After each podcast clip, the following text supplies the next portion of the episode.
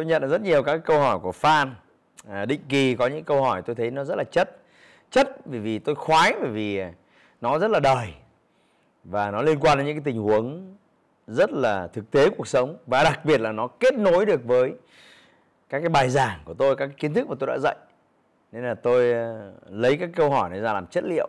Nào chúng ta quay trở lại với một à, bạn trẻ. Tôi đoán là như thế thưa thầy làm thế nào để có thể giữ được nhiệt huyết mỗi ngày được ạ à, em có một nhược điểm là hay suy nghĩ mà lại suy nghĩ quá nhiều khiến đầu óc luôn trong trạng thái mệt mỏi trì trệ không tập trung mong thầy chia sẻ giúp em ạ ừ. thì cái trạng thái của bạn tôi ngay lập tức là nhớ đến những cái con máy tính ừ. đôi khi nó bị uh, chạy một cái chương trình nào đó ngầm. Đôi khi nó chạy quá nhiều chương trình cùng một lúc. Sờ vào máy nó nóng gian như là dán trứng được ấy. Uhm. rồi thậm chí là không động được vào cái gì không sờ được vào cái gì thì cái tình trạng đấy nó gọi là tình trạng đơ hay là lác, hay là nghẽn. Thì tôi cho rằng tâm trí của chúng ta nó cũng giống như máy tính như thế thôi. Cái khả năng xử lý suy nghĩ xử lý tình huống nó chỉ ở một cái mức độ nào đấy. Vì vậy nếu mình mình không kiểm soát cái đấy tốt thì thực sự nó gây hại cho mình. Và đặc biệt là gây hại cho mình cái sức khỏe về mặt tinh thần. Stress đau đầu suy nghĩ mệt mỏi rồi không tập trung. Ừ. nên là hôm nay tôi làm cái video này tặng cho các bạn mấy cái mẹo thôi để bạn uh, có những thứ nó nó thông suốt. Thế thì đầu tiên đấy là muốn kiểm soát cái tâm trí của bạn tốt thì bạn cần phải nhìn mọi thứ nó nó dài ra thường ờ, lúc này chúng ta chỉ nghĩ về lúc này thôi còn ờ, cùng lắm thì nghĩ đến chuyện buổi tối ngày mai thôi. nhưng nếu bạn có những cái suy nghĩ ở cái tầm nó dài ra 2 năm, 3 năm, 5 năm, thậm chí là 10 năm thì nó sẽ đỡ đau đầu hơn. Tôi khẳng định là như thế. Và với những cái suy nghĩ dài ra như thế, bạn cần phải, bạn cần phải lập những cái cái khung, cái kế hoạch thô cho những cái thứ mà nó nó trọng yếu với cuộc đời bạn. Ví dụ như là bạn suy nghĩ thế nào về cái việc kiếm tiền trong vòng 10 năm tới? Bạn suy nghĩ thế nào về câu chuyện lập gia đình trong vòng 10 năm tới? Bạn suy nghĩ thế nào về chuyện nuôi dạy con cái trong vòng 10 năm tới? Bạn suy nghĩ thế nào về việc chăm sóc cho bố mẹ trong vòng 10 năm tới? Bạn suy nghĩ thế nào về sức khỏe bản thân trong vòng 10 năm tới? Bạn muốn nó thế nào? Cái viễn cảnh nó sẽ ra sao? Bằng cái việc bạn có cái tầm nhìn nó dài ra thì bỗng nhiên là bạn sẽ sẽ cải thiện cái khả năng sắp xếp mà sẽ lập kế hoạch cho từng thứ một. Ví dụ như về bạn muốn uh, giảm 10 cân trong vòng một năm tới mỗi tháng là khoảng 1 kg thế thì bạn tự biết cần phải làm gì? Bạn lên tính toán mọi thứ. Cái thứ hai là bạn cần phải rèn cái cách tư duy để chúng ta giải quyết vấn đề. Đây là cái thứ mà những người doanh nhân ngoài kia họ làm rất tốt. Bạn biết đấy, chúng ta có hàng hàng hàng trăm, hàng ngàn những vấn đề trong suốt nhiều năm. Thì mỗi một cái vấn đề mà mình cứ nghĩ 3 ngày 5 ngày, nó giống như máy tính ấy. nó bị lag, nó bị treo. Bạn lưu một cái file, vài chục b đúng không? Cái máy tính cấu hình yếu bạn bấm từ lúc cái bấm bạn bấm nút lưu đến lúc nó lưu xong là mất đến cả 5 7 phút. Như cái máy tính mà nó cấu hình cao nó lưu vèo cái xong luôn. Thế thì nó ăn thua là cái tốc độ tư duy để giải quyết vấn đề.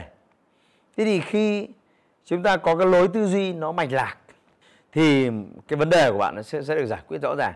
Bạn nó nghĩ qua, nghĩ lại, nghĩ ngược, nghĩ xuôi giải quyết vấn đề gì. Thế tôi dạy các bạn một cái lối tư duy nó rất đơn giản để giải quyết mọi vấn đề trong cuộc sống. Ừ. Đầu tiên là bạn cần phải ừ, nhận thức rất là rõ vấn đề, rất là quan sát. Thứ hai là phải xác định rõ cái mục tiêu giải quyết vấn đề này là gì. Từ cái mục tiêu thì bạn sẽ hoạch định ra được hai, ba, thậm chí bốn cái kế hoạch. Và từ mỗi một kế hoạch bạn sẽ cùng nhau đánh giá là cái kế hoạch nào nó khả thi nhất. Và xong rồi bạn sắn tay áo làm thôi thế cái người mà hay mắc cái bệnh suy nghĩ nhiều ấy là không suy nghĩ nhiều về giải pháp toàn suy nghĩ về vấn đề. Cái người suy nghĩ nhiều là cái người hay mắc cái bệnh cầu toàn. Tức làm thế nào để cho nó hoàn hảo? Và cái bệnh cầu toàn là cái bệnh giết người. Vì chả bao giờ nó có cái gì hoàn hảo cả. Cứ cố gắng suy nghĩ làm thế nào nó hoàn hảo. Thì càng suy nghĩ làm thế nào hoàn hảo càng mệt. Nên tôi cho rằng là có những bài toán ấy, bạn giải quyết được tầm thi được điểm 6, điểm 7 thế là ngon lắm rồi có những bài toán dễ dễ thì thôi điểm 8 là bạn phải tự biết hài lòng. Nên cái tự biết hài lòng đặt ra các tiêu chuẩn. Tôi cho rằng là cái cái tiêu chí rất lựa chọn để chúng ta suy nghĩ và giải quyết vấn đề.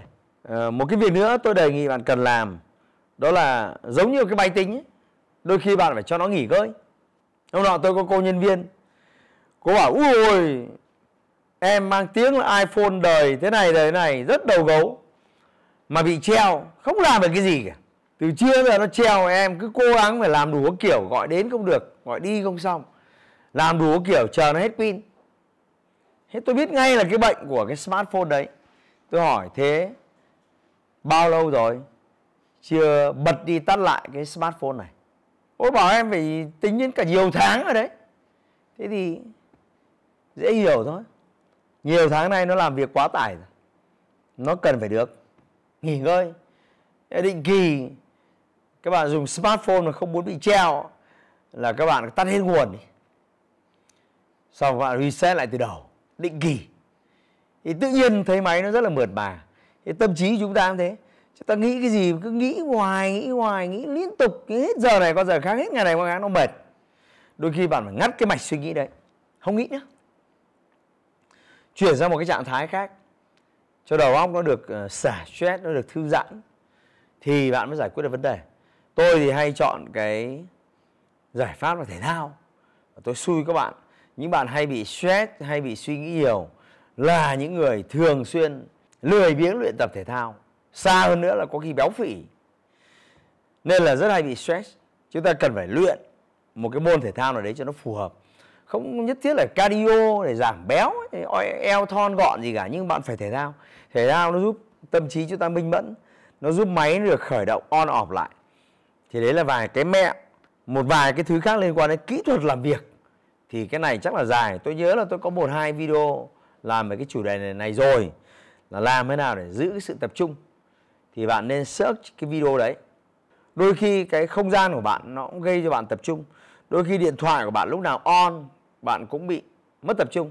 Ví dụ về, tôi có rất nhiều điện thoại, nhưng mà ngay tại thời điểm này đang sản xuất trong studio quay cái vlog này, tôi phải tắt hết. Không tin nhắn điện thoại nó đến suốt sao tập trung nổi.